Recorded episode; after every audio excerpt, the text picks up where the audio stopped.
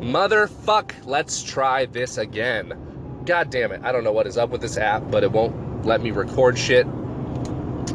Um, but this is the Anything and Everything podcast. I'm Connor. We're talking about pride. This is episode number 12 because I fucked up on the last episode. That was supposed to be 11. What the fuck ever. So this episode is about pride. Um, Oh man, pride, pride, pride, pride will get you killed. Um, I, I'll, I'll throw myself in there for an example. Um, you know, I, I'm realizing that this is more or less just like a, almost like a therapy session for myself. I just talk and I kind of just say what the fuck ever, and realize things while I'm talking. Um, but pride will get you killed. Um, so an example for me was uh, when I was 19 years old, I was living with a psychotic girlfriend. Um, but that's not really the point. My point is that um, I broke up with her, um, and she was half of my half of my rent. And of course, I'm fucking retarded, and I didn't think it through, and I broke up with her before even, without even hesitating. And so that was half of my rent out the window. Now, instead of doing what a normal human being should do and, and kind of reassess your reassess your situation and realize what you have to do, um, I just fucking I, it's almost like I pretended like nothing was happening, or I didn't want to burden anybody else with my issues because I, have always had an issue with that. Um, kind of like letting people in on my problems and stuff. Don't get me wrong, I'm an open person, but if I don't if I don't feel like asking for help, I won't. And that's uh, you know that's gotten me hurt quite quite a few times. But so I broke up with my girlfriend, and that was half of my income, and it started uh, a really horrific domino effect, and I started not being able to afford things.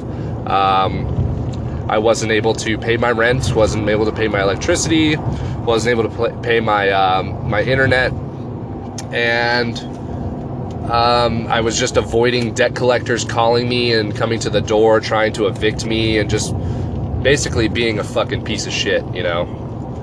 um, and uh, worst part of it was is that I, because I was too proud and too fucking arrogant to ask for help or accept help, um, I starved myself. I couldn't afford food and I remember at the time I was about 220 pounds.